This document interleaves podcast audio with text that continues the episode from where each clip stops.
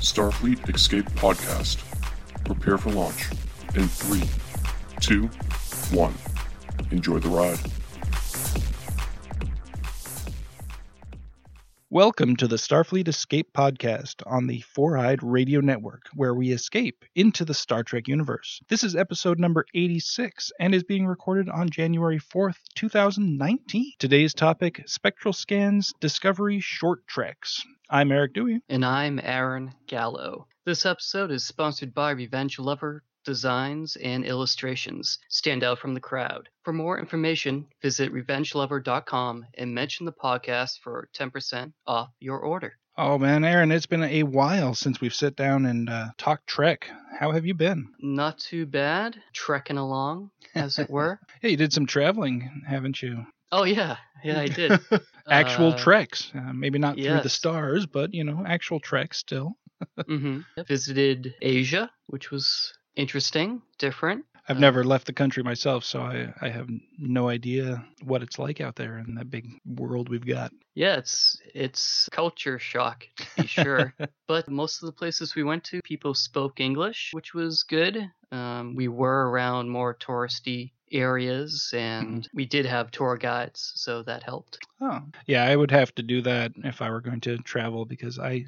I feel like I would want to learn the language and do that whole like immersive thing. But then I'm like, at the same time, I'm thinking, am I really going to sit down with my very, very limited free time as it is and try mm-hmm. to learn a language for a weekend trip or even a week trip? You know, if I was going to study abroad or if I was going to be like temporarily living in another country, I would, you know, want to learn the language before doing so. But for just a vacation, yeah, I think I'm going to stick to, to tourist traps and uh, have a guide or a translator or something. I mean, technology nowadays, as long as you have your phone, you've got a translator right there. So, yeah, provided you have data service internationally. Right. Yeah.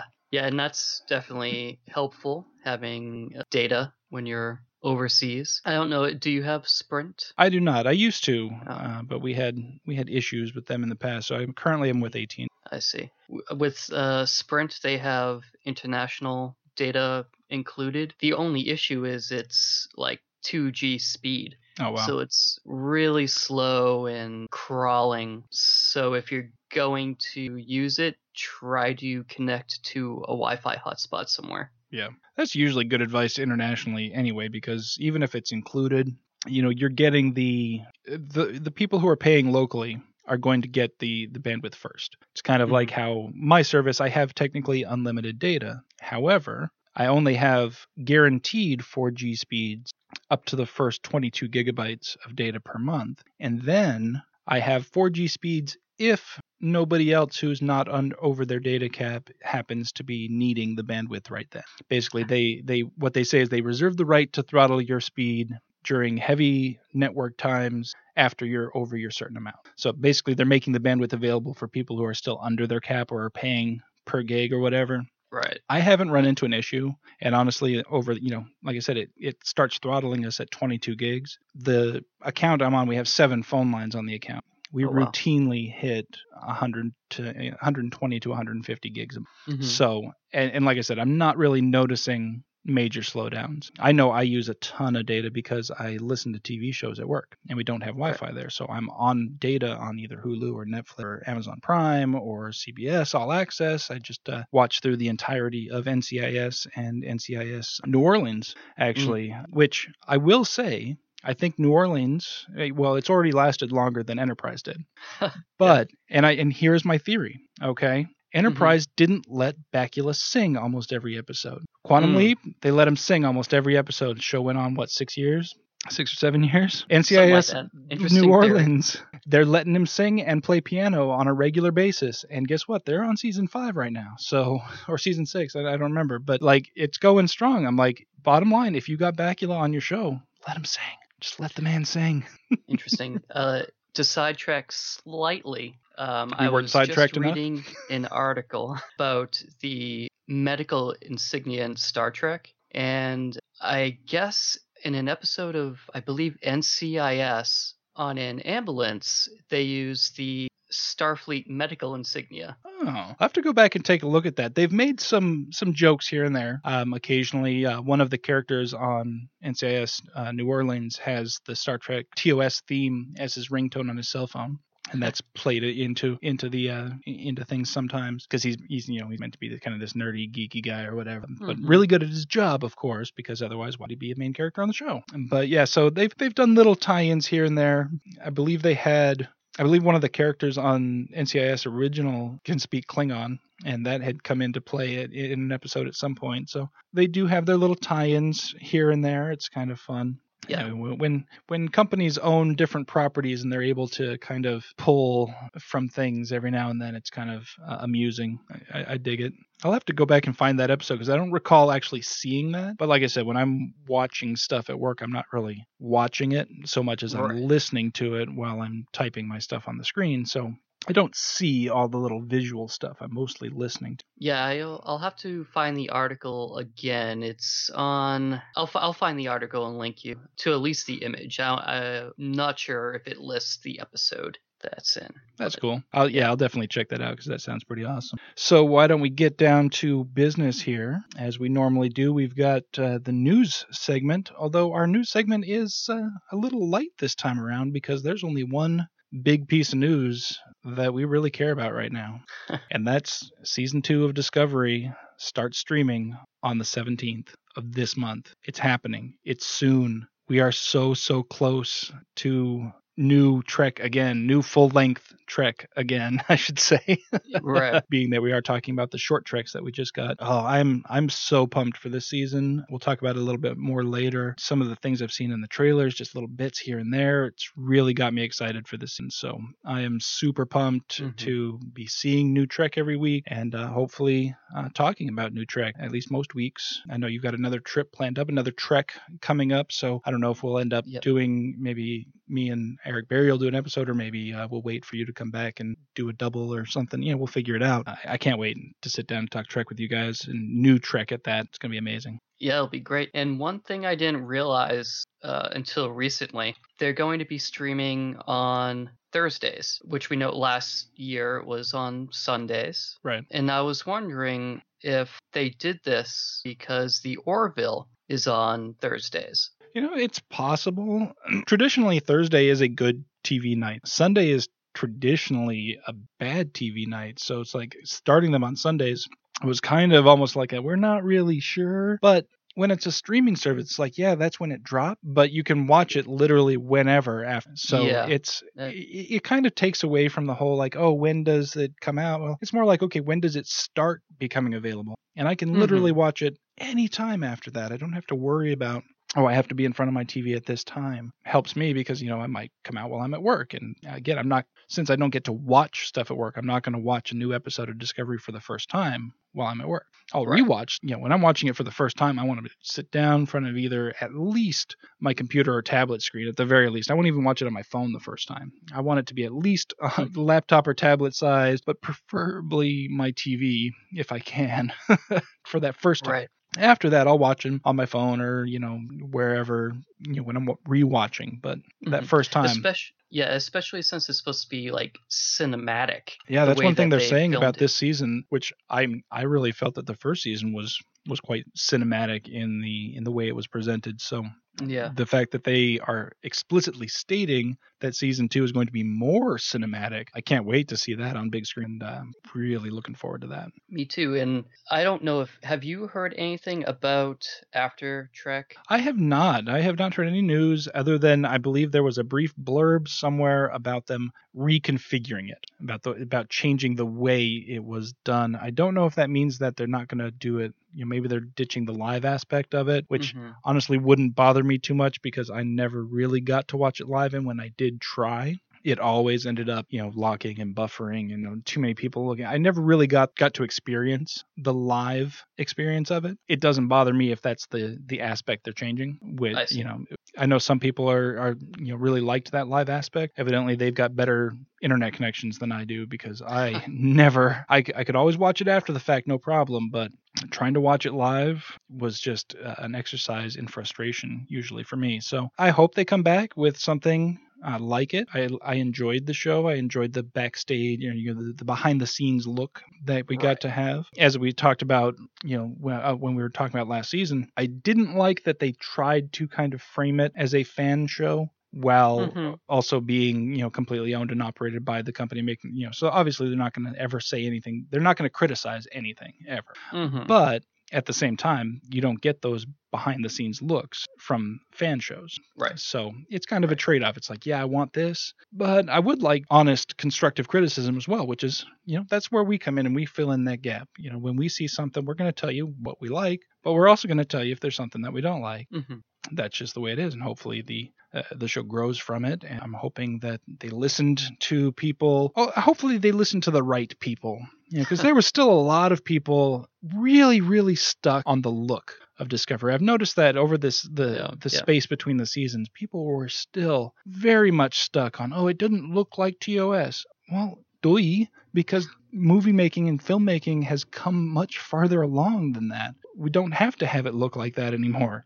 We can make it look nice, and it doesn't have to make it non-canon just because it doesn't look like it was made in the sixties. It's right. okay to suspend your disbelief a little bit to allow for the progression of filmmaking technology. I think that is okay. I don't have a problem with that.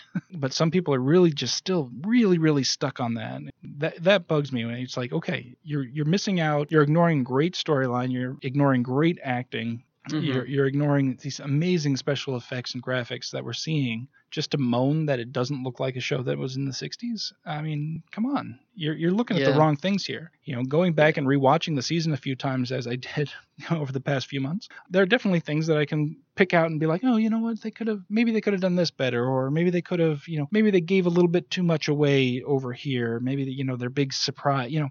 Everybody kind of guessed their big twist, you know, for the most part. The, mm-hmm. the the two big twists that they had character-wise in season one. Right. Everybody on the internet was pretty much guessing that already. However, I will say that if you were watching it for the first time, binging, you might not make those connections until you actually saw the episode. The space of a week to sit there and process the episode and then get online and talk to other people and process their thoughts on the episode. I think that's what created that, oh my gosh, we know what's happening now mentality. I don't think if you have that time to sit and jump on the internet and talk to other people, that you're going to necessarily make all those connections just from one episode to the next. Right. If you're binging it and it's the first time you're watching it, I think you're going to be much more surprised by these twists than we were when we had the opportunity to to think about them between episodes. Yeah, no, I, I agree with your analysis there. And, uh, you know, haters are going to hate. People like to complain.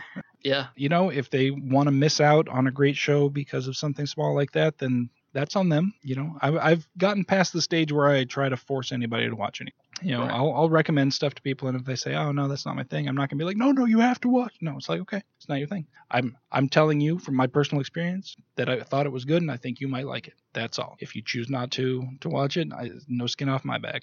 You know, it's not right. going to stop me from watching it. I'm not going to not watch it or not enjoy it because you don't enjoy it. You know, so that's just my, my new mentality on the subject. I used to be one of those people like, no, no, no, you have to, I I have to convince you to watch this thing because I liked it and I think you'll like it. So I, you have to watch it and I'm going to harangue you until you either tell me to shut the heck up or watch the damn thing.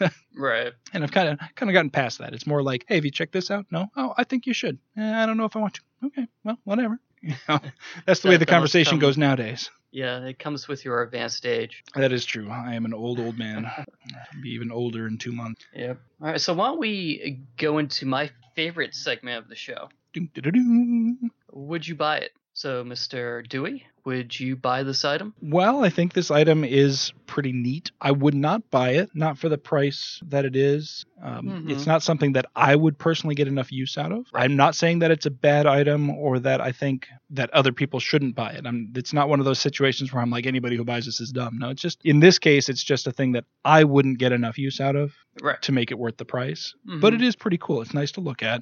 So I would say I would not buy it, but I would not laugh at somebody who did. I see. I would not buy this either. And we're talking about the Star Trek Captain's tea set from Think Geek, which is retailing for sixty dollars. It's officially licensed Star Trek merchandise. a ThinkGeek slash GameStop exclusive. Teapot features the United Federation of Planets logo. The cups, creamer, and sugar bowl all feature the Starfleet Command logo, and the saucers read U S S Enterprise N C C one seven zero one D, and it's made out of ceramic. Yeah, these look nah. like they're pretty nice. Oh. However, I don't, yeah. I can't recall at any point, especially in T N G specifically, uh-huh. where they used anything that looked like that. No, so. that's yeah, that's my biggest issue with this set, is that it doesn't look look like it would come from the show, and like that little flap on the saucer just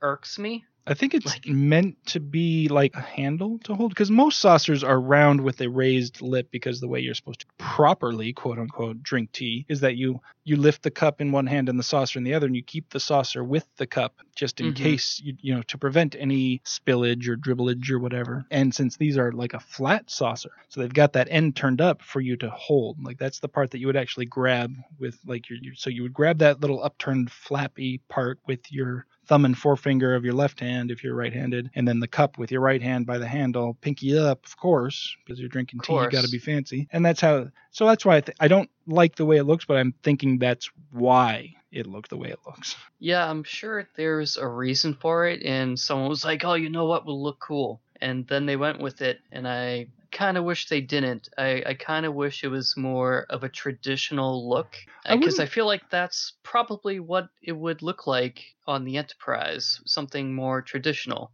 Yeah. Like we saw with uh, Sulu's tea cup in uh, Star Trek six. It mm-hmm. looked pretty traditional with just the addition of, you know, some Starfleet insignia yeah. there. Yeah, when you're able to essentially replicate anything you want, why wouldn't you make your teacups look like the fanciest, most regal teacups that that you can think of? You know, they don't have to be embellished uh, with gold and all that, but they can look like a traditional teacup, whereas this is more of a mug shape that's the size of a teacup, which, but like I said, my biggest issue with this is the fact that they went ahead and stamped, uh, you know, Enterprise N C C one seven zero one D on the saucer, when this is not something we ever saw on T N G. Like if they if they had left mm-hmm. that out, I actually would be more inclined to buy it. I still probably wouldn't, but I would be more inclined to buy it without that, because then it would be more like, like I have a Star Trek Discovery mug at work. Yep. It's just mm-hmm. a plain white mug with the Discovery version of the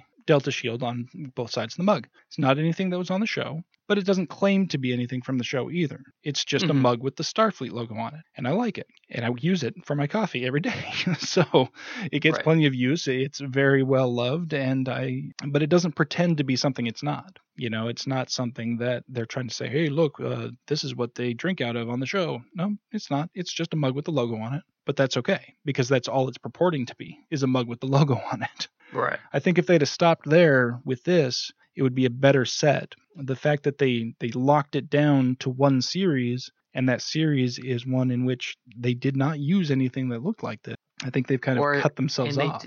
They also didn't use that Starfleet Command logo in T N G. Oh yeah, that is the newer the newer logo with sort of partial swoosh, kind of the Nike swoosh around the Delta Shield, that kind of thing going on. Right.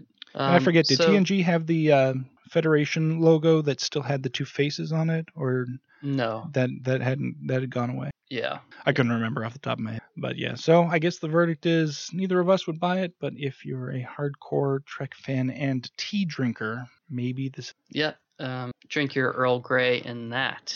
I wouldn't mind having a set of mugs like Picard got out of the replicator on T N G. Yeah, those are pretty cool. The, the that simple, uh, clear simple glass, glass kind with of the black handle. Yeah, almost like a almost like a beaker style mug with the black handle around it. And I have seen those mugs available for sale mm-hmm. for absolutely ridiculous prices. And mm-hmm. they're not officially licensed. They're just somebody managed to make a mug that looks like that, but and but they're selling for like thirty bucks for just a glass okay. mug. I'm like, no. As much as I would love to drink some tea out of a mug that looked like that, I'm not spending thirty bucks on a single mug to do it. Right. No, I I agree with you. Uh, so why don't we move into the meat and potatoes of the episode? All right. Talking some new Trek. In this case, the Short Treks, the little kind of teasers they, they put out there, little bits little breadcrumbs to lead us from season one to season two uh, to get people in and get people watching C B S again in preparation for for the for the next season, I think. But you know what? Yeah. I like it. I'd rather have this than just, okay, we're going to give you a few previews for season two and that's it. Them actually going and making these episodes. I mean, granted, each one is only about twenty minutes long, so we're only talking about you know, a little over an hour's worth of content total across the four episodes, but mm-hmm. it's still more than we would have gotten from from any other show. We've never gotten anything in between seasons from any other series. So it's it's something new. It's something interesting. Mm-hmm. They were well made, well put together. You know, I know we have some differing opinions on the the content of some of the episodes, which we'll get into. But overall, I think the idea behind doing the short treks was a good one, and I like it. What do you What do you think? I I've grown to like them. Initially, I was turned off by them. They didn't seem to have much substance to them, I thought, or at least with the, the first episode that was released, I, I didn't care for um, at all. But as they I they got better. Each one I thought was better than the last. Yeah, I can definitely see that. When I when I first watched that first one, and, and why don't we go ahead and, since we're talking about them, go ahead and uh, start talking about them. The first episode, the one that was released most uh, earliest, most earliest, that's a way to say things. I just ended. Um, that episode was released back on October fourth of last year, and it was called Runaway. First of all, I didn't know what to expect from the short treks going into it. I hadn't watched any of the tra- right. trailers. I hadn't watched any of the backstory behind what they were. So I just went in with my own expectation of what it was going to be. And when uh-huh. they said, oh, it's a short trek, it's a small episode in between the seasons, and there's only going to be four of them between season one and season two. So I'm like, okay, I'm ex- I went into it expecting forty minutes to an hour of content. Like I, I thought it was going to be a full episode of mm. sorts. And so right. when I like pull it up and the runtime's like sixteen something minutes, I was like, what? How are they going to tell me a story in that amount of time? They can't do it. It's not possible. Well, I, I think they proved me wrong. I see that first okay. episode, uh, Runaway, to me, we, like I said, I was a little disappointed the first time, but I think that's because I went in with different expectations than I should have had I been uh-huh. paying attention. Had I been paying attention at all, I would have known a little bit more what to expect, and I probably would not have been as disappointed. But upon rewatching it and watching through the story, I felt that it, it essentially felt to me like a stripped down version of a single episode of one of the more episodic series, like like T O S, where you just had the, the one thing happening with the small subplot going on in the background, and that's it. But they stripped away all of the excess, unnecessary stuff and just told the story in a condensed amount. And I kind of liked it. Yeah, maybe okay. they could have added a little bit more here and there, you know, and obviously there could be stuff that happened after or before that we could have seen, and there are some questions left unanswered as far as the plot goes. Hopefully these are all, I'm hoping that all, everything that we've seen in the short trek is going to tie in, at least in some small way, to I season hope so two. As well. So maybe we'll see a little bit more of that, maybe a little bit more of these characters that we've been introduced to in these mm-hmm. short trek. But yeah, so uh, overall, I ended up liking it more every time I watched it. And I think okay. it's one of those things where I picked up a little bit more because they really did pack a lot into that short amount of space. I mean, like the, the first time I watched it through, I didn't really get how much of a bitch Tilly's mom is. But upon rewatching it, I'm like, gosh, I just want to slap Tilly's mom. She's like, don't go into the don't don't don't go into the captain's program or the, the command program because you're just going to fail and then you're going to be sad about it. What? Be supportive of your daughter. What the hell? Right. So what if she fails? So you know what? Encourage her to do it. And if she does fail, then be there for her when when it happens, if that's what happens. Don't tell her she's going to fail in, in the first place, not to do it. I mean, I was like, what the crap? Yeah. Um, but I didn't really catch that the first time. I was just, it was just kind of like I was waiting for something more to happen. So I wasn't really paying that close attention to what was happening right there. Right. Yeah, I agree with you. Um, definitely not supportive, not a supportive parent, not someone I would want my mother. And I liked that they didn't actually show Uh, the mother's face, mainly because that leaves it open to cast a, you know, a, another actress yeah. uh, in the future. How, what'd you think about Poe? I thought it was a very interesting character. And again, this was upon further rewatching. You know, the first time I watched it, she came off as just kind of a snotty brat right from the mm-hmm. get-go. But I think that was kind of her defense mechanism, you know, as as teenagers can tend to be, because she was essentially a teenager. And then we find out later that she's, you know, got some other responsibilities going on that she's kind of running from. So it's, at first I was just like, ah, oh, this, you know, we, we've got a, we've got a Wesley of a different uh, species over here with all the, I can do this and this and I'm going to save the day. But then it was more of, as I rewatched, I was like, no, this is just a, a teenager who's had a ton of responsibility thrust on her that she's not really interested in that type of responsibility. Mm-hmm. She wants to do this other stuff that she's doing, and that's that's what she did, and that's what made, you know, everybody's going crazy over this piece of technology that she's built that she just did uh, essentially for fun, but now everybody wants it, and she's afraid that it's going to tear her, her planet apart. You know, people trying to get at this technology that she made. So she's got this weighing on her, and then she's got her responsibilities weighing on her, completely incompatible with all of that.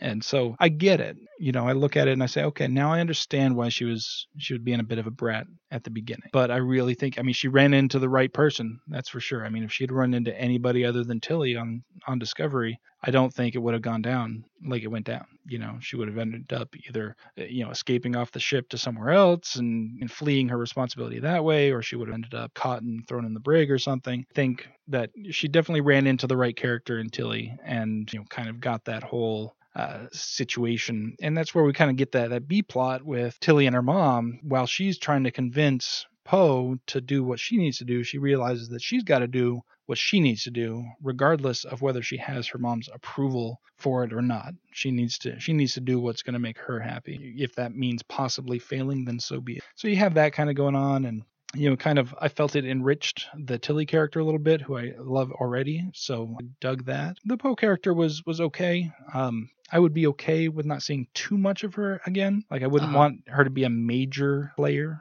in season two or anything like that, but I wouldn't mind seeing her again in the mm-hmm. in the series. You know, if they have yeah. to, obviously she's from a planet that's just achieved warp, so there's a kind of a first contact situation going on there. So maybe we'd see some of that in the background. You know, that might be something that's that's part of uh, the storyline, or just a, a, a subplot somewhere along the way. I'd be okay with that. Yeah, I'm sure the recrystallization of the lithium is going to be very important. I, I remember in Relics, actually no, before then, Scotty in The Voyage Home recrystallizes some dilithium using radiation that they stole from the nuclear vessel U S S Enterprise. In Alameda. Um, oh, I think it's across the bay in Alameda. But yeah, so... So it's process... possible that he was using technology that's only known because of Poe. Maybe he was right. using technology that was made available to the Federation from this planet. Maybe another tie-in there that wasn't as obvious. Like, I didn't catch that one right off the top of my head. So good catch there. And maybe that's another tie-in that they're bringing into the, the canon world for those people who are freaking out about canon. Oh, right. Yeah, it's, it's cool. We have some backstory on some tech that the Federation gets. Maybe Poe's people join the Federation, and that's how we get the technology, and, and it goes on from there. Now, one major issue I have with the story is the use of the transporter, when I'm pretty sure they were nowhere near the planet.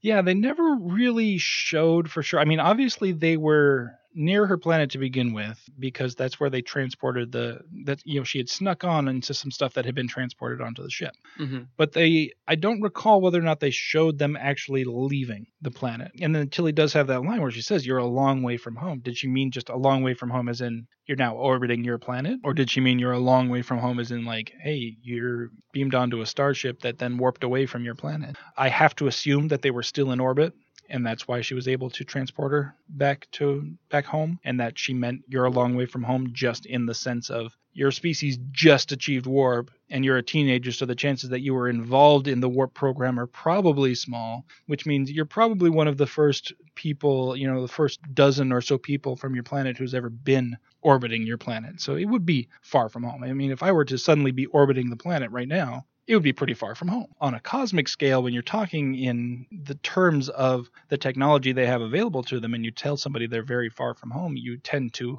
jump to the conclusion that they have gone to warp and are very far away from them, and without them right. having to go back for some reason, which wasn't explained. So yeah, there could have been just something to clarify that they hadn't left the planet yet, that they were still in the process. Maybe just show them still transporting more stuff on, like, that was load one here. Now we're, during the course of this conversation, we've gotten three more loads and we're still, you know, finishing up. And now she got to transport her back home before they took off. That's what I think happened. But again, they didn't specify that. That is something that you kind of have to read into yourself if you want to, if you want to know that. So they did leave that kind of open. And again, I think that's part of the, the timing. You know, you've right. got this short amount of time to tell your story. You might trim things. Maybe there was a line of explanation somewhere in there that got trimmed in the editing process at some point. Mm. You never know. But I feel you. I, I understand where you're going with that. Yeah. And um, something else I've noticed other people also mention. Did Tilly delete the transporter logs or... or what? Well, they, they don't show her actively deleting it. They don't show her say like, oh, now I'm going to delete the transporter log. You have to assume that either she did or it was something that the transporter logs probably aren't looked at unless there's a reason to. It's kind of like uh, you know, most security camera. Mm-hmm. Most security cameras are just set on record and there's nobody actively watching the feeds all the time, you know, except for, you know, obviously really high security things like casinos and things like that. But your average ordinary surveillance camera is just running all the time and never looked at unless something happens and they need to. So if there were to be some sort of question later on as to, hey, was this person on the ship? You know, what happened? Or if been a transporter accident right then or something, you know, if she never ended up, at, if she never made it back to her planet, if they, mm-hmm. you know, she ended up in the mirror universe or something all, all of a sudden, then they would have gone back and looked at the log. So I think it's more of a situation of just she trusted that there would be no reason to look at the logs, so she mm-hmm. probably didn't worry about them. But again, not something stated in the episode, just kind of my reading of the situation. Right. It'll be interesting if, if they come across the log sometime during episode, uh, season two. And like, hey, why were your command codes used to make this transport? I think that'll be a cool connection. Or, hey, why do you have that random piece of dilithium? Yeah. Where'd you get that from? Uh, it's a long story. Um, you see this uh, space rabbit escaped. It's hormonal. Oh, yeah, that's pooped. Another thing. I mean, who, who out, uh... would really buy that? I don't think any of them did, and I think that was kind of the point, actually. Because they were all, they were looking on their faces like, you know what? We don't believe you. But we also really don't want to get involved in whatever this is. So mm-hmm. we're just going to turn around and slowly walk away.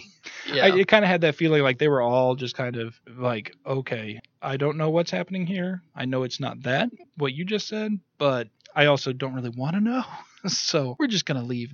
Because, yeah, that room looked like a frat party had gone through and had a food fight or something. Right. So, yeah, I think that pretty much sums up our first short trek. Yeah, that brings us to the second one, Calypso, which was released on November eighth of last year. Um, this one I found to be very interesting myself. I, I really enjoyed this one from a different level. It's a definitely a different, completely different beast than Runaway. This mm-hmm. one, while still taking place in the Discovery timeline, universe, uh, canon, whatever, I doubt very much we're going to see anything from this in season two because it's set so far in the future of uh, essentially uh, this is actually the latest episode of Trek ever on film because right, of how far out into, into the future. Yeah, it's the furthest out into history that any Trek has ever gone. Um, it's it's in, it's interesting because basically what it is, it's a retelling of the story of Calypso from Homer's Odyssey, which was, I felt, a very interesting, a very Trek thing to do,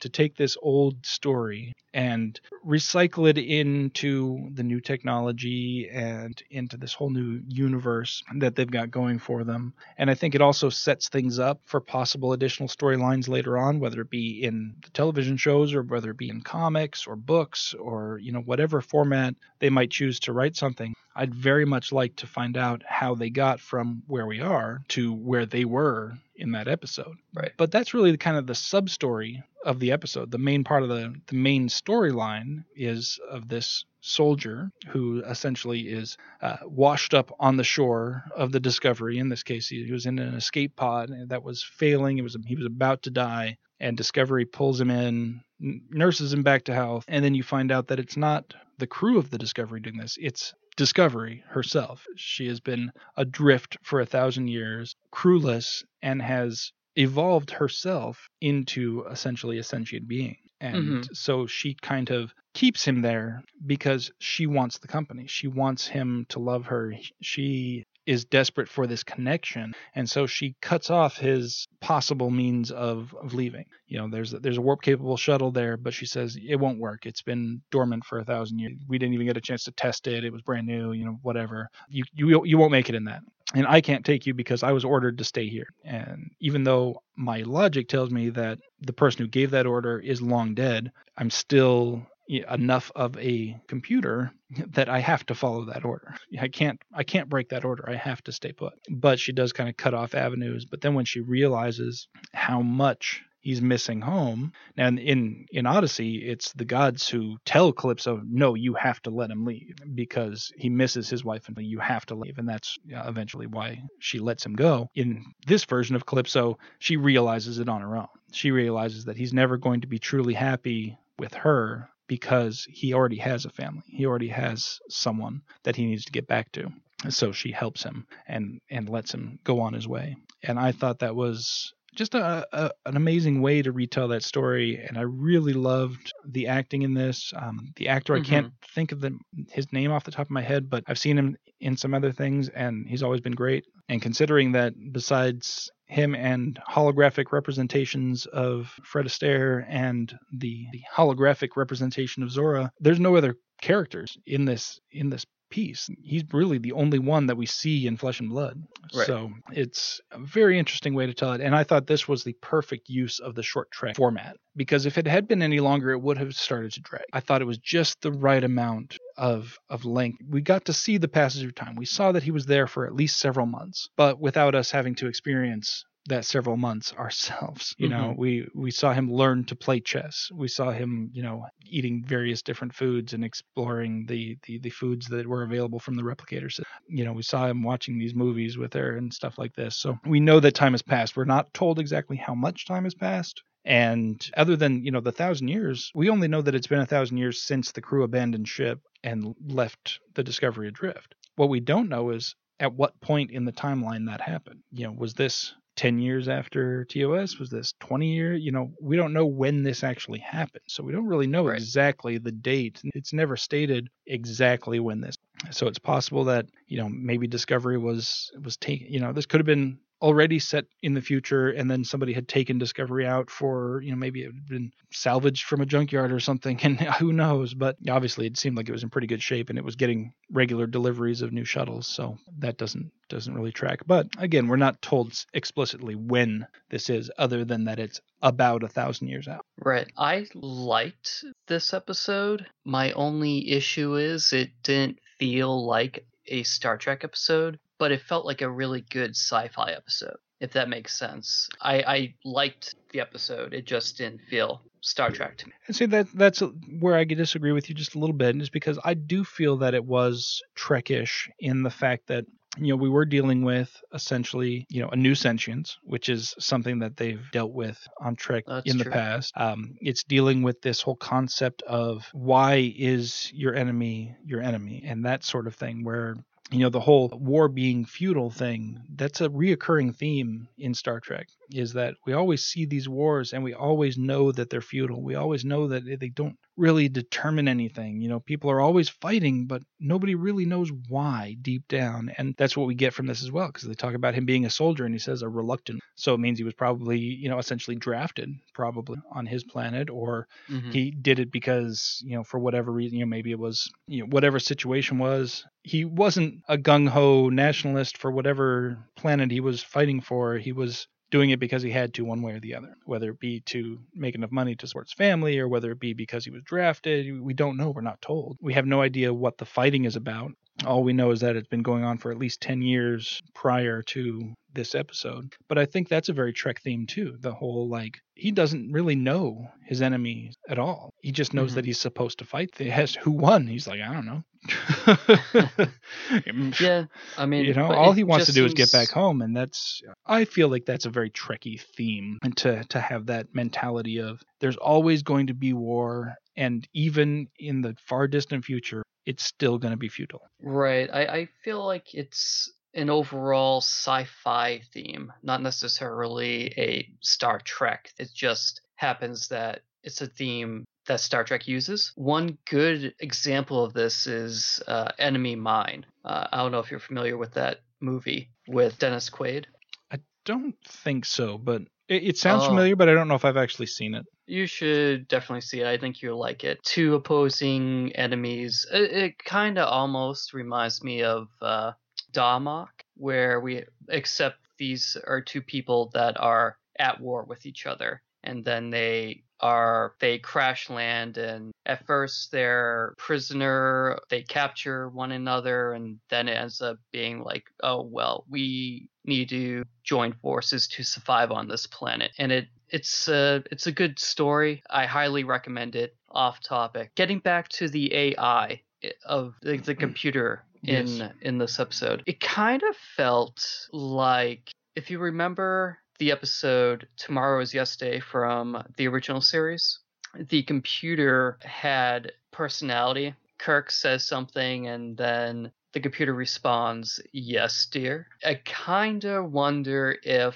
the Discovery had a computer refit similar to the Enterprise, and then it just, you know, was left alone for a thousand years, and that A I just kind of like went rampant and created what we see in Calypso. Yeah, that's very possible. Um, because we haven't seen any examples of any other starships, you know, developing A I in that manner. However, we also haven't seen any other examples of starships with the advanced computer systems that we see in Star Trek being left to their own devices for a thousand years, you know, and at some point, but there did have to be a spark. There had to be something there that drove it to want to evolve itself, whether it be just, you know, so there had to have been some little bit of intelligence there to begin with that got bored and decided, okay, well, since I've got nothing else to do, I guess I'll start, uh, you know, teaching myself some stuff. And that's kind of where it, it, I think, where it steamrolled from there. So yeah, there would have had to have been some sort of spark, though, something to set it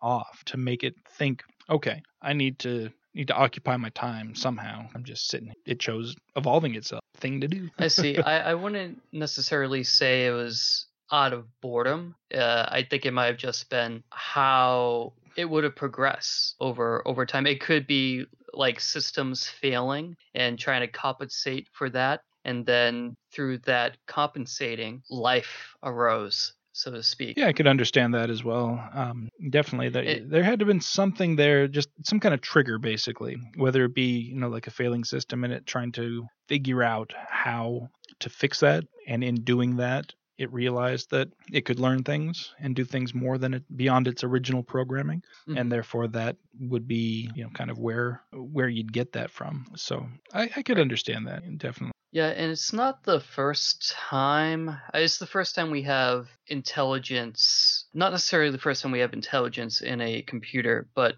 we have the Enterprise D's computer create a new life form. That was kind of weird. Um, and it made uh, for a fun episode, but yeah, I always questioned the computer's ability to create an intelligence beyond its own. Like, I always just, it, it was kind of a jump. It was kind of a leap. And especially in the way that, oh, we just told it to create a character that could beat Data. And so it automatically created a sentient life form. Wait, what? Right. Okay, that's that's a leap. It was a fun episode, though. But yeah, definitely a suspension of disbelief in order to get there. But knowing that that's possible, it also means that the computers already, we know that somewhere deep in their programming, they have the capability to create intelligence, to create sentient intelligence. So, yeah, we know that the, the possibility is there. It's mm-hmm. definitely far advanced. But again, a thousand years has passed with it having nothing to do but sit there and evolve itself. Yeah, good episode. Either way, I think. I really did enjoy it. And like I said, I would love to find out more about what happened to get them to that state. You know, we yeah. learned that, and we've learned from, not from the episode itself, but from later information coming from the writers of the episode, that the enemy that he was fighting was essentially the, the what can only be assumed as the remnants of the Federation. Obviously something bad had to happen to the Federation at some point in those thousand years, to the point where they've degenerated into some essentially faction in this war. It had to have been drastically different enough that he didn't recognize Discovery as being their technology. So it had to have been sufficiently past that point to where the technology he was seeing didn't look the same as the Vedreyish technology, because he never, you know, the only thing he did, he did point out that you, you know, he could tell that it was old, but mm-hmm. he didn't necessarily put the together that this was from the same entity that then became his enemy. Right. It's it's definitely fascinating. I, I definitely hope that we do learn more about it in in the future. Yeah, absolutely. It would be very interesting. Uh, I think I think it would make a great comic series or book series to to tell the story of the the fall of the Federation. Oh, you know, yeah. Tell that story to, to, to where we get to where Calypso happens, and then, you know, obviously you want to tell the story of it rising back up again from the ashes and all that fun stuff, but I would like to see, you know, what happened, you know, what threat came in. You know, we've seen the Federation on the brink of annihilation a few times, and they've always, in the series we've seen, pulled back from the brink right at the last second. Mm-hmm. Well, obviously at some point in the future they're not able to do that. Right. So it would be interesting to find out, okay, what what enemy did finally did them in, you know, what what happened to where it finally happened. But yet we know that even though they were knocked down that far, they're still trying to come back. There's still some sense of the Federation there. It's just in a different form. So interesting. I would like to know more. Indeed. So the third short trek, The Brightest Star, released December sixth, twenty eighteen. Yes. This one was a fun episode as well, in that it really gave us a glimpse into the backstory of Saru that would have been really awkward to try to shove into the middle of another of a regular episode, right. But yet enhances his character so much that it's really worth knowing that. It's mm-hmm. very much worth seeing this, but yet if they'd tried to squeeze this into a regular episode, it would have felt out of place. So right. Again, I think this is a perfect use of this short trek format to tell us this story, to give us this little background. And I'm almost one hundred percent certain that we're going to see some tie in here, because I'm pretty sure we see a glimpse of Saru's sister in that season two trailer. Right. So the fact that we are introduced to his family in this short trek, and then we see her in that trailer, it's like, okay, at some point he's going he's going home for something, or, you know, something's going on. So it's very interesting. But yeah, we find out some interesting things about his species and about how their whole society lives that we didn't know from the first season. Mm-hmm. Yeah, throughout the season, we have Saru saying that his species has was bred for one purpose, to, I, I think I might be misphrasing this. Is that a word? I don't know. But bred for one thing, to, was it no fear, or he, he said no to sense death? The coming of death, I think sense is, is how he, yeah. how he worded it. Yeah, um, that. And, and that's, you know, they... they all know when this, this harvest is coming. And, you know, we were kind of led to believe, I think the, the general assumption among most people was that they just happened to be a sentient species on a planet that had another sentient species that was a hunting species that didn't mind hunting other sentient species, evidently. And they were this prey species on this planet.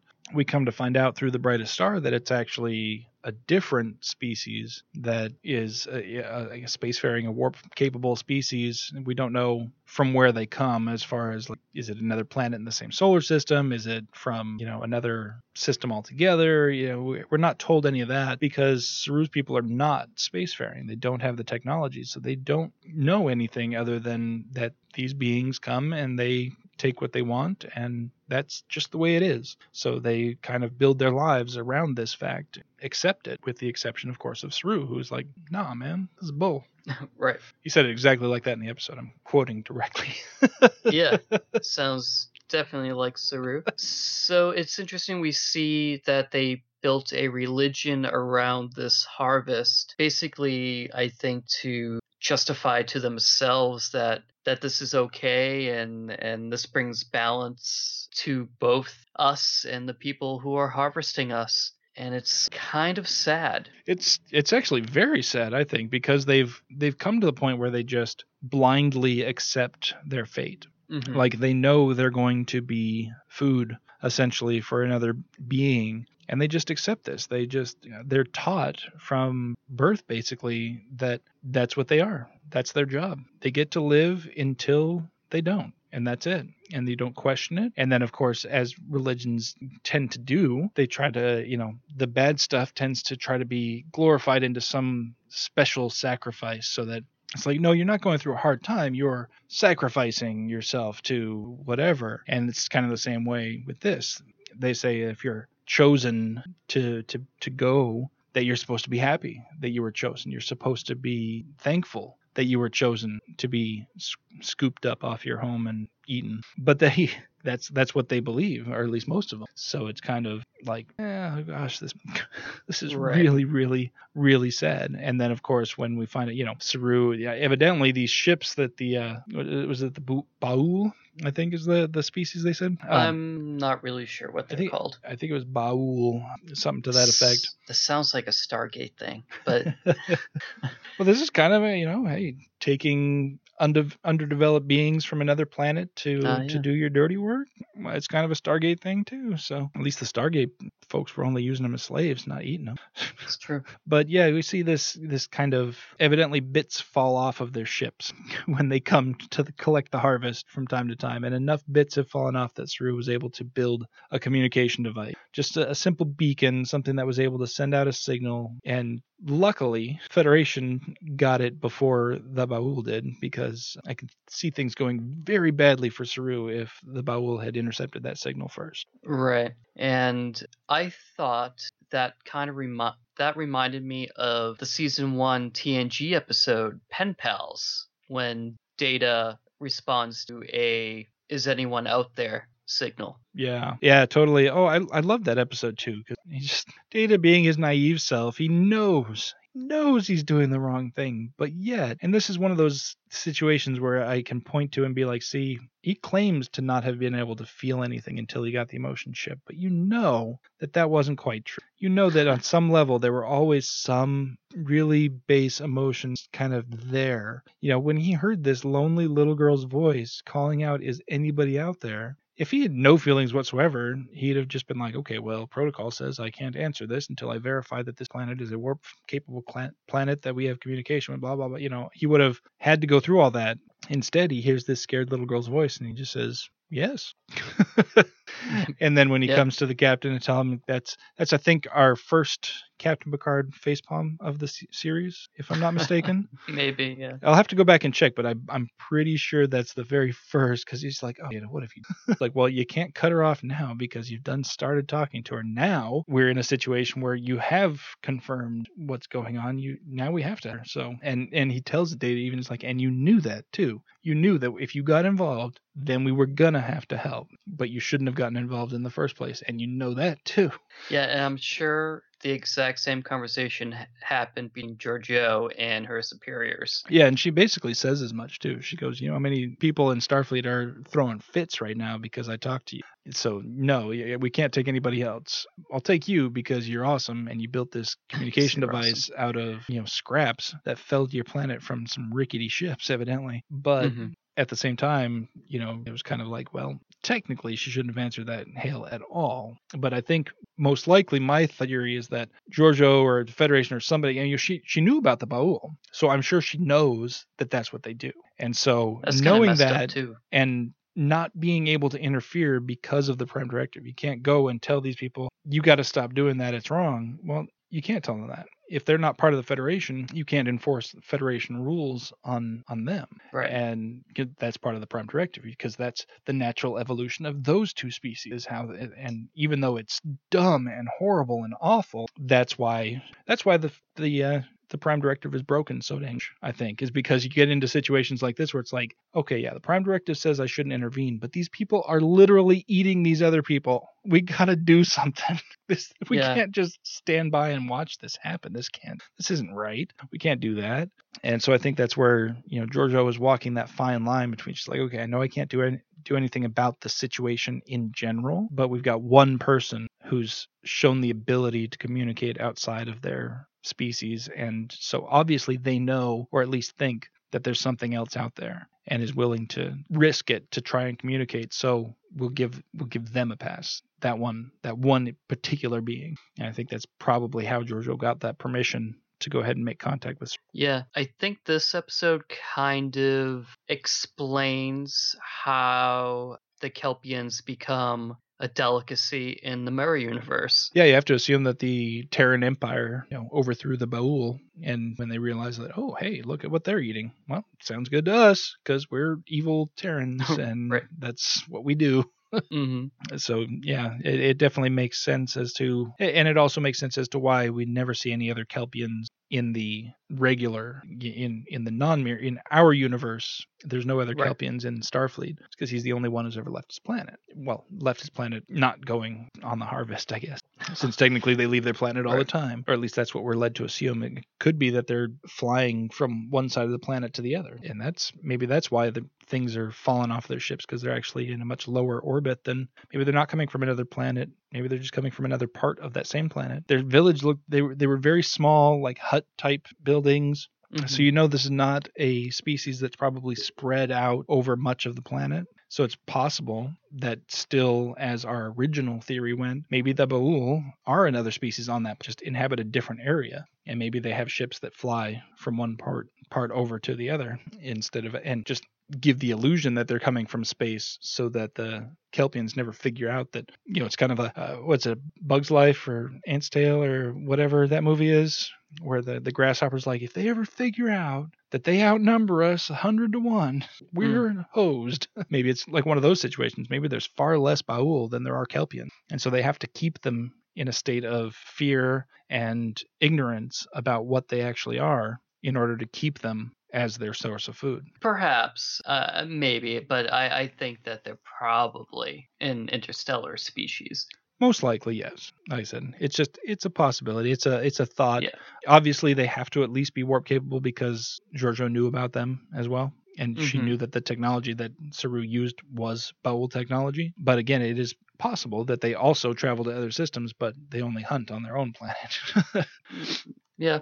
But we don't know. We don't. We, we haven't mm-hmm. learned that yet. Maybe that's something that we'll learn right. in season two, because, like I said, we saw that brief glimpse of Saru with his sister in front of a transporter pad. It looked like. So something causes Saru to, to go back home and at least get his sister. I don't know if, you know, he finds out she was next to be called for the harvest, or somehow he finds oh, out. Yeah, maybe. You know, something's gonna happen. He's like, I can't. I can't not help. You know. Right. And As a, as much of a stickler for the rules he is, as he is, uh, when it comes to family, you know, the rules go out the window. Right. Yeah. All right. So why don't we jump into the last short track that was just released yesterday, The Escape Artist. Yes. Oh, man. Directed and starring in and starring in and starring in and starring in is Rainn Wilson as uh, Harry Mudd. Oh, man. This was just a fun episode, and it really did make me excited for season two, because mm-hmm. it was just, just so much fun, so entertaining, but it still had, it hit all those notes. We got to see all of these different aliens, and, you know, yeah, there was just a little bit of this, but we saw this, you know, we saw some Orions, and we saw Tellarites, and we saw, um,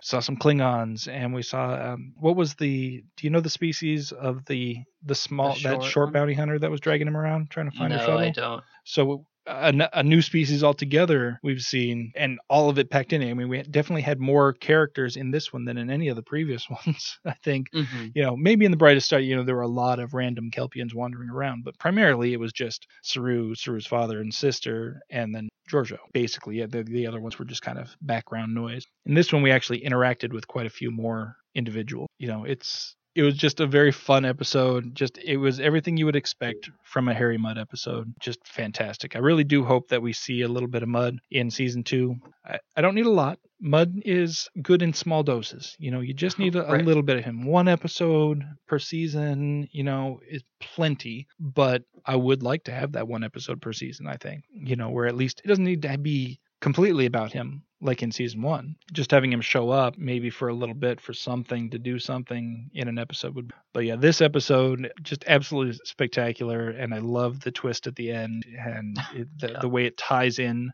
to how we know Mudd from the original series, and it actually kind of helps deal with some of people's complaints about Mudd looking different, which obviously, well, the actor who played Harry Mudd originally is either dead or very, very old. They're not going to be able to get the original actor. So they have to get a new actor. But then they're like, oh, he should have had the handlebar mustache. And uh, that would have looked silly with the rest of the set, you know. So, mm-hmm. of course, they had him modernized. But then one of the Mudd androids that you see had the, the handlebar mustache going on. And so it was like, oh, okay. So, you know, it kind of tied back to how he's going to eventually end up with that look. Right. Yeah, it was, it was definitely a fun episode. Now, I watched this on my phone this morning. Um, so I actually missed the handlebar mustache android, but it, it was so unlike the other episodes where it was just fun. Like, I think anyone who watches this episode will like it. Yeah, it's it's much like the other Mudd episode in that it can be watched by itself. Yeah. And and has it, you know, basically be its own story. It definitely ties in with everything else, and we're going to see that.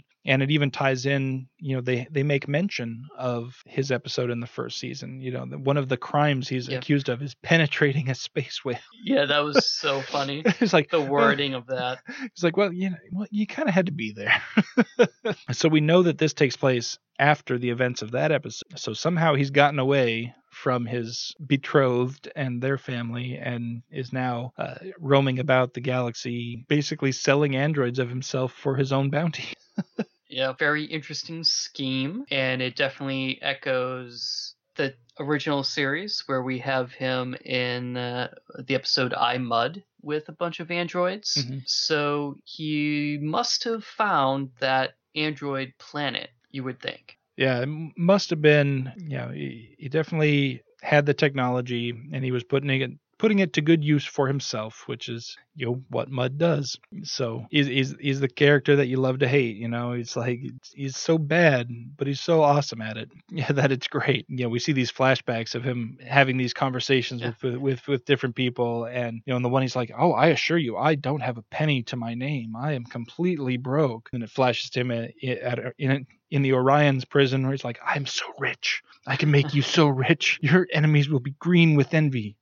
Greener, you know what I mean.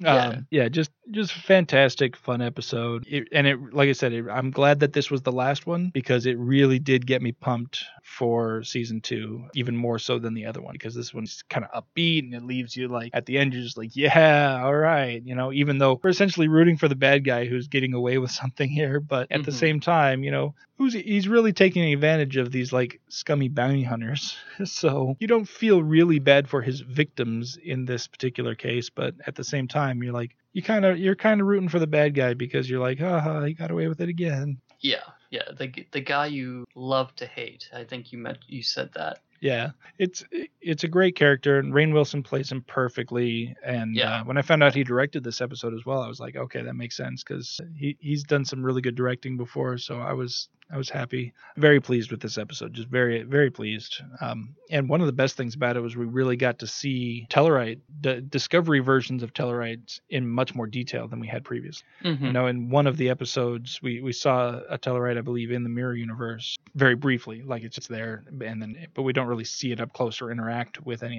This time we get to see one up close and how they're looking in the Discovery universe, and I think yeah, it's no. close enough to the original without being as cheesy as the original to to make it look like a different species, even though it's, you know, another humanoid, of course, because we still have to have human actors playing these parts. But I think they they jazzed it up enough without going overboard, so I like. Yeah, I did too. Overall, I think this was my favorite episode. I thought that The Brightest Star was going to be my favorite, but this one, it was just so good, and my expectation, it blew away my expectation. Yeah, um if I had to pick one episode out of the four to be my favorite, it probably would be this one. However, I really did enjoy all of them, and I think what I loved about them the most is the fact that they're all so different from each other. The fact that mm. each one is a different theme. We get a little bit of like, okay, here's a little piece, here's just a little side story that doesn't really have anything to do with anything in the first one, but it's happening in the same universe and the same time. We we don't know exactly when in the timeline. Maybe they'll give us a hint at some point. Like maybe we'll see something that tells us like, oh, hey, this is this is where this happened. Who mm-hmm. knows? We might not. It might be something that happened in between, you know, although I think season two is literally picking up right where season one ended. So I don't think there's much of a between time. Right. Then we went from that to a thousand years in the future, and we're just telling a story that's that's using these these Star Trek images and Star Trek Star Trek themes to tell this story that's been told hundreds of times literally already, but in a way that makes it still interesting, which I found very enjoyable. You know, th- this is a story that has been told many, many times. It's not a new story by any stretch of the imagination, but yet they managed to make it fresh enough for me to, to uh-huh. really, really enjoy it. Right. And then we went from that to, okay, now we're going to go back into the past uh, before the show and see the backstory of one specific character, which is completely different than, than the previous two episodes. And then we go from that to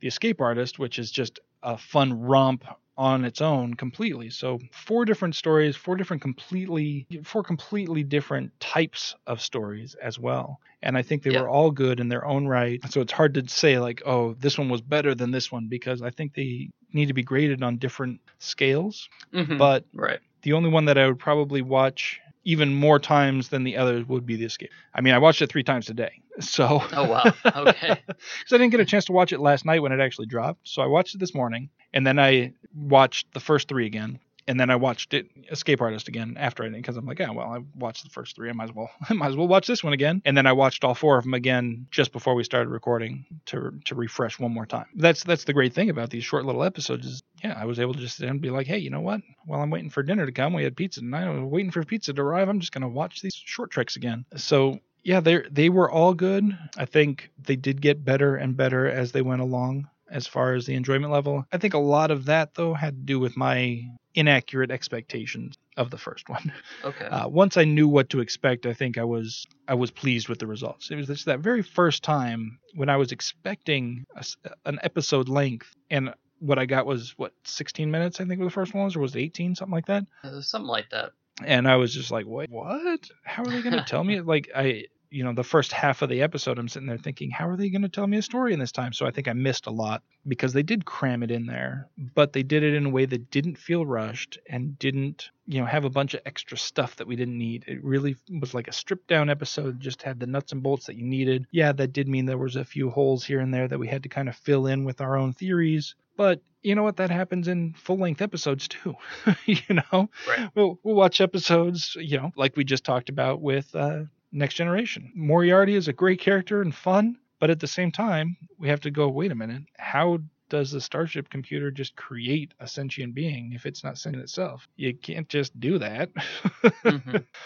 So I think it's it's a stretch on some on some levels, but an acceptable stretch within the Star Trek universe. No more of a stretch than any other series or or episode has done before. Right. So would you, or do you hope that there'll be another season, so to speak, of Short Treks? I would like to see more. Yeah, if they're going to do something between the seasons. My only caveat is that I don't want them to be putting so much work into the Short Treks that it's delaying the actual season. Mm-hmm. You know, I don't want it to be a situation. It's like, oh, well, we've got the season ready to go, but uh, we've got these Short Treks we got to do first. So we're going to make everybody wait another two months before we drop the season because we got to play these Short Treks. No, I don't want that.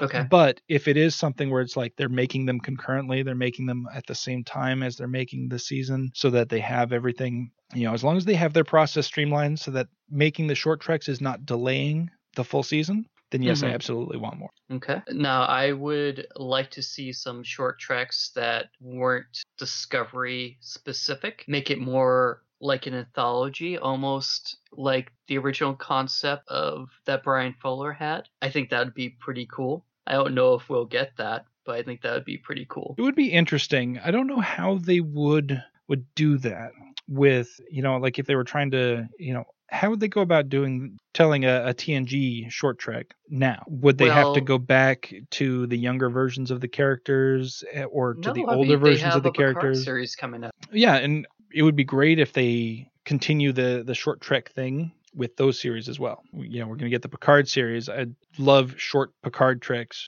between the Picard series treks. of Picard. That would be awesome as well. I don't know about, you know, we've got the animated series Below Decks coming out too, or Lower Decks. Lower Decks. Lower yeah. Decks. Since those are already going to be shorter episodes, I'm assuming. I don't think we need short treks in between those seasons, because those would oh, be right. essentially episode length episodes, at which point you're just like, oh, why didn't you just include that in the season? Yeah.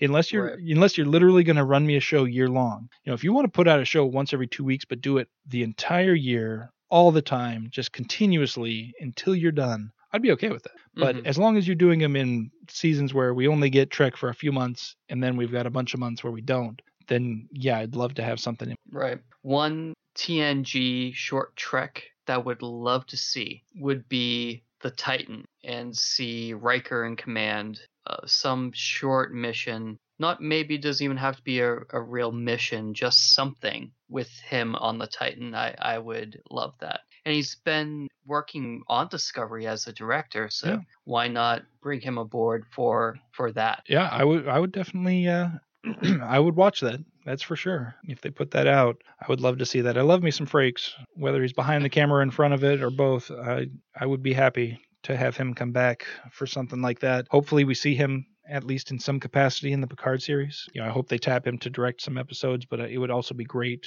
if he makes a cameo as Riker at some point. That would be awesome.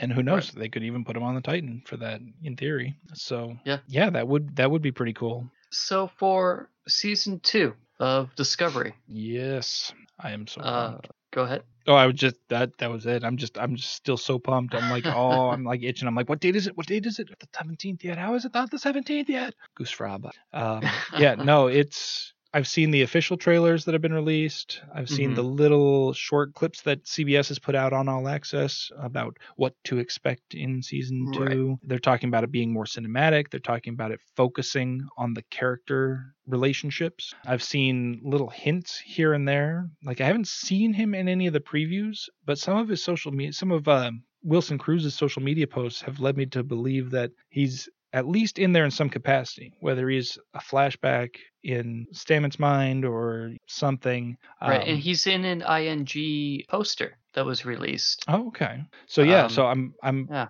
I, I hope that it's not a, hey, we're bringing this dead character back to life through some magic thing, because that I think has been overdone in not just Star Trek, but in like everything ever. So, mm-hmm. you know, I really appreciate a show that is willing, when they kill a character, to leave them dead. Mm-hmm. Um, but at the same time, Culber was an awesome character, and I'd love to see more of him, even if it's in the form of dream sequences or flashback sequences or whatever it may be. I'm still happy that he's that he's going to be a part of this. Right. Uh, one thing I would imagine to get him in the the season would have Stamets still have some kind of connection with the mycelial network, almost like a nexus type of thing, where he still, a part of him is still there, and well, he's and, able to pull from it. And there was a short, you know, just a, a flash, a couple of frames at most, in the trailer that seemed like they were using the spore chamber again for something. Yeah. You know, whether it be because they needed to activate the spore drive, or whether it was because they just used the spores somehow to maybe contact Culber or something, like like maybe that's how they were doing it. But there was a scene, you know, like just a flash where it looked like they had that chamber full of spore. Mm. So it's like, okay, well, what are they, hey, what are they doing with the spores? I know they're not supposed to be using the spore drive, and we know that the spore drive doesn't become, you know, regular technology that they use on a regular basis in the series. So maybe this is what happened. I mean, maybe they need to use it one last time for something, and it breaks right. the connection. They're never able to remake it, and that's why we need the spore drive again. Uh, whatever. But maybe that's how they they bring him into the show, is through that contact. Like you said, maybe Stamets still has that connection, or is able to make that connection if he's in contact with spores. Yeah, and I, I think that'd be that'd be cool, a way to get around it, and um, I can't wait. The one person that I would love for them to bring back, if they could, would be uh, would be Lorca. I would love ah. to find out that yeah. Prime Lorca somehow survived and was, you know, I don't know, in a coma somewhere, and they find him or something. Because first of all, Jason Jason Isaacs is awesome, and mm-hmm. I would love to I would love to meet the Prime Lorca. So far, we've only seen him in the books. And in the books, he's awesome. So mm. I would love to see Prime Lorca on the show somehow. Unfortunately, I don't think that is going to happen. It doesn't seem, I haven't seen anything pointing towards any likelihood of of getting some Lorca action on season, but it is something that I would like. And it's something that it wouldn't be bringing somebody back from the dead, because we literally have two versions of them and the bad one died. We don't know exactly for sure what happened, the quote unquote good one. Right, right. So, it, you know, they have that avenue open to them. They could figure out a way, you know, nobody's seen his body. He was supposedly destroyed in a giant ion explosion or something. So if somehow he survived that and was like floating around in an escape pod or something, who knows? Yeah. So they have the capability easily to, to bring him back if they wanted to. But I know this season is not going to be about Lorca. This season is all all about Pike and Spock, from what I'm seeing on the trailers and such.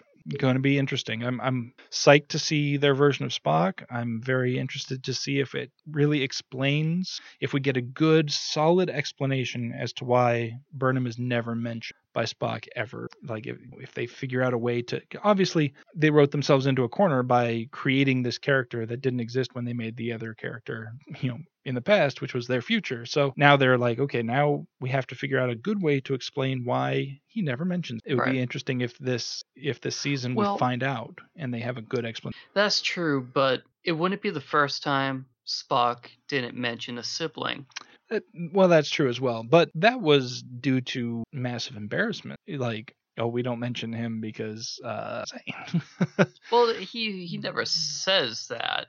It's kind of, well, I, that that's kind of what I got from it, was that, of right. course, of all of the T O S movies, that is the one I've watched the least number of times. So I don't blame you. Uh, it, uh, it's it's a rough one. It's one of those ones that, you know, when I'm doing a full watch through is the only time I'll actually watch it. When I'm just like randomly picking a, a Trek movie to watch, it usually ends up being either Voyage Home or Generations. Like almost always, it's one of those two that I go to as my Generations. Really? Yeah, I I dig that. Okay. That movie gets a lot of guff, and yeah, it's got its problems, but I thought it was a really good way to tie together, kind of pass the torch from the, okay, we're doing the movies still, but we're passing the torch. We're not doing the T O S movies anymore. We're doing T N G movies. And I, I, I enjoyed it. I thought it was a fun movie. Yeah, it had its plot holes, of course, but it was it was one of my favorite of the T N G era movies. Yeah, no, I, I respect that. It's it's uh, I I enjoyed the movie as well. But, so what uh, are you most yeah. excited for to see in season two? Oh, Pike. Yeah, I, I love the character they've chosen, or the the actor they've chosen for this character. Um, he seems really awesome. My only concern is that there's a couple of times when he seems a little too Kirkish, if that makes mm. any sense at all. Like in the trailer, when he when he when uh, Tyler, who inexplicably is there in a Starfleet uniform, hope we figure mm-hmm. out how that happened, says we're fighting for the future, gives him that kind of cocky look, like we're always fighting for. Yeah, that's that was a total Kirkism right there. Um, well, maybe Kirk took that from Pike. It's possible. Yeah, you know, he did. He was the. the commander before, but did Kirk actually serve under Pike? No, I uh, don't believe so. Yeah, I didn't I didn't think he had ever actually served under Pike. It's just that he took over that ship after Pike nutty or something. I don't I don't remember what the uh, no, official well, explanation was, between Pike was promoted. Oh, well, okay. Uh, and the, to a fleet captain, and then there's a uh, an accident that leaves Pike wheelchair bound yeah. and unable to speak. Yeah, I remember that when they did the did the episode where they reused the footage from The Cage that never aired to make that the, that two-parter. I'm like, that's audacious right there. Like, we're going to take uh, footage from this pilot that never aired, and we're not only going to reuse it in the regular series, we're going to make two-parter out. They, the writers were really like, hold my beer on that one. I like that episode, though. It's one of the better T O S episodes. It really is. Yeah. Um, it was just really, it was really well done. Like I said, it was, it was, it was audacious of them to do it, but they did it well. They really pulled it off. And especially for people who hadn't actually seen The Cage, because for a lot of people, it wasn't something that was accessible until the streaming, you know, until it came out on streaming services, it wasn't something that was readily available. I don't even think it was included in like box sets of T O S. It might have been in the later ones in like the D V D and Blu-ray sets. I don't know. Yeah, but I believe in the V H S the... sets. It Oh, I don't know about V H S, but in the I have a D V D set that has The Cage. Right. And I know that it's I believe it's on Netflix, but not on the C B S All Access, or vice versa. It it's on one and not on the other for some reason. Interesting. I I'm pretty sure I've seen it on Netflix. Yeah, I I think that's the way it is. I think it's on Netflix, but not on C B S All Access for who knows why. Right. And maybe Netflix bought the rights to that exclusively and somehow. And I don't know, the, the these contracts between the streaming services and the production companies and the, the content owners, I mean, all of it is so convoluted sometimes. It is absolutely nuts to think about. I mean, you have yeah. stuff like with Netflix, for example, with the Marvel shows.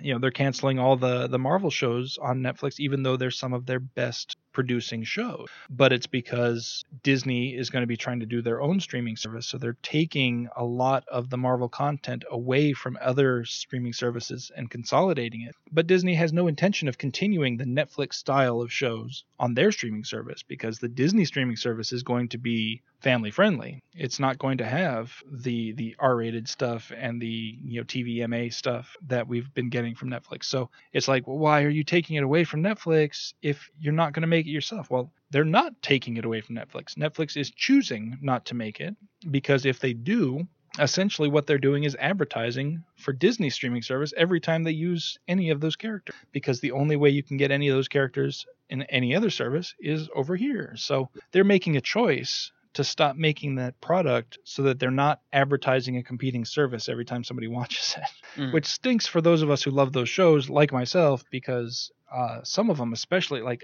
Iron Fist, season one was terrible. It really was.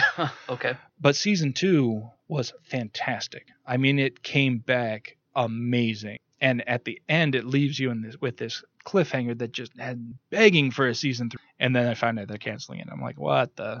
Come on. And season three of Daredevil, I think they knew that there probably wasn't going to be a season four, so they wrapped up almost all of the story. They only left one dangling bit, but mm. that one dangling bit was one of the most awesome Marvel characters ever created. I'm really disappointed that we're not going to see more of that on Netflix now. So mm. th- there's like these things, and so all we're getting is uh, one more ep- one more season of Jessica Jones and one more season of The Punisher. That's all we're guaranteed from Netflix, and then they're probably done with the Marvel shows. Oh. There is a possibility. Disney also has contracts with Hulu for content, so it's possible that Netflix could sell the rights to those characters over to Hulu, and Hulu might produce those shows since they have other uh, Marvel and Disney content on Hulu as well. So we might see them resurrected over on Hulu. We might not. All we know is that they're not going to be on Netflix and they're not going to be on Disney's streaming service. So sad face. Sad segue. Um, yeah. Season twos that I'm not excited for because I'm never going to get them. Uh, thankfully, Discovery, not one of those. We are getting season two and it is coming soon, and just giddy with anticipation. Little school. Ooh, I want it. Gimme, gimme, gimme, gimme, gimme, gimme, gimme, gimme, gimme. What I'm saying. All right. um, so I'm probably not as excited as you are, but I am excited for Discovery Season two. I think it's going to be a lot better than Season one. And Season one was pretty darn good. I think the people who are holding out for Discovery to fail, I think they should watch Season two. And I think they'll be surprised at what they see. Yeah, there's supposed to be, uh, according to all the reports I've seen and all the, the bits and clips I've seen, they claim to have addressed a lot of people's issues with the storyline and, and things like that. I hope it's not at the detriment of the storytelling, because I really felt they did a good job in season one with the storytelling, and the little things that people complained about most are things that I don't think are really that important. However, if they're able to address those and still give us a good story. I mean, the actors are definitely in a flow now. They're they're practically family with each other now, so the chemistry is going to be amazing, I'm sure. Everybody is, you know, kind of clicking on the same cylinders, and, and everybody's just, you can tell from their various social media posts and such that everybody seems to be really excited to be working on this project. I don't see any of them complaining about work. And, you know, even the people who have to spend, you know, half their day in a chair getting makeup put on, they're not complaining about it. They're not, you know, moaning about, ah, I'm stuck in this makeup chair. They're like sending selfies with the, you know, with the, getting the makeup put on, things like this. And, you know, it seems like everybody is pretty excited to be a part of the project. And that usually bodes well for the quality of the project, because people are more sure. excited to be, you know, if they're just in it for the paycheck, then they don't care really whether it succeeds or failed any level other than, you know, will I get another season to, to get paid? But people who are doing it because they believe in the work and believe that it's a good product they're making, tell the difference. And I think that the, the cast and crew of Discovery is convinced that they're making a good product. And I think that they did a really good job season one. I think the short treks have been really good. So I think season two is going to be even better. And I am hoping that uh, that I'm not disappointed by that. I know I'm going in with high expectations, but I also am, as much as, as excited as I am, I am tempering my expectation a bit because I do know that they're they're walking that fine line. Every season that goes by, they're getting closer and closer to when T O S happened. So they're going to have to, you know, walk that line even more. You know, mm-hmm. At some point, we're going to have to find out what else is going on in the universe and, you know, how they're going to fit this storyline, or are they going to jump somewhere else? Are they going to stop Discovery and just focus Picard or make another show? You know, what are they going to do when it gets to the point where they're up to the same timeline as the other shows? You know, then it becomes even more difficult to stay on canon and not mess up and step on other storylines. Yeah, but I mean, these seasons don't have to be years of time, since they're only fifteen episodes or less and have one overall arc. Uh, it one season doesn't have to be a year, or it could just be a couple of months. You know, that is um, true. That is true. That's um, you know, they did that with uh, was it MASH? Um, MASH occurs entirely within the confines of the Korean War, which only lasted like three something years, or three and a half, four years. But it went how many seasons?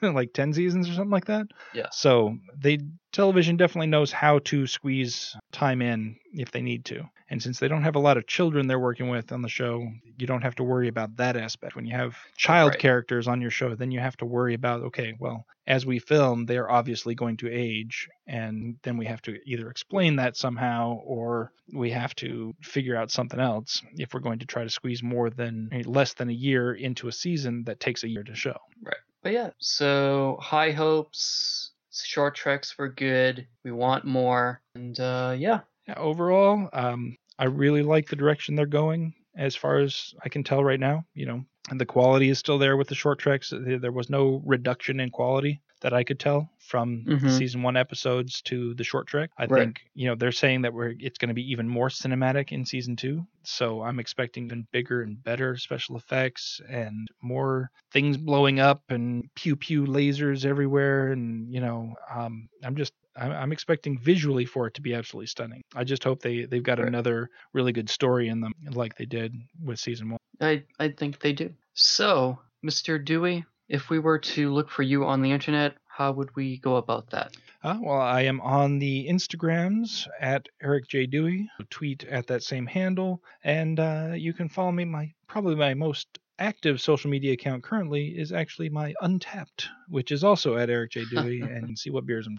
Um, but yeah, and don't forget to check out the other shows on the Four-Eyed Radio Network at four eyed radio dot com, and you can follow us on Twitter at The Sasquatch. Awesome. Uh, and you can find me on Twitter and most social networking places and gaming channels at Nova Charter. Uh, and Mister Dewey, it was a pleasure having you on the show today. Thank you very much for having me. I love talking Trek, and it's been way too long since I've been able to. No doubt. All right, so until next time, live long and prosper.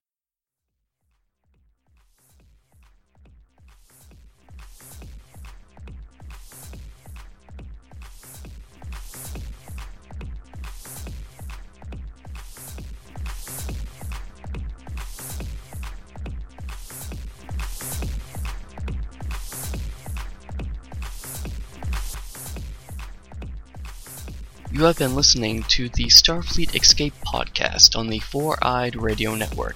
You can find us on the web at s f escape pod dot com. Follow us on Twitter at s f escape pod. Like us on facebook.com slash sfescapepod. And add us to your circle on Google Plus by going to google dot s f escape pod dot com.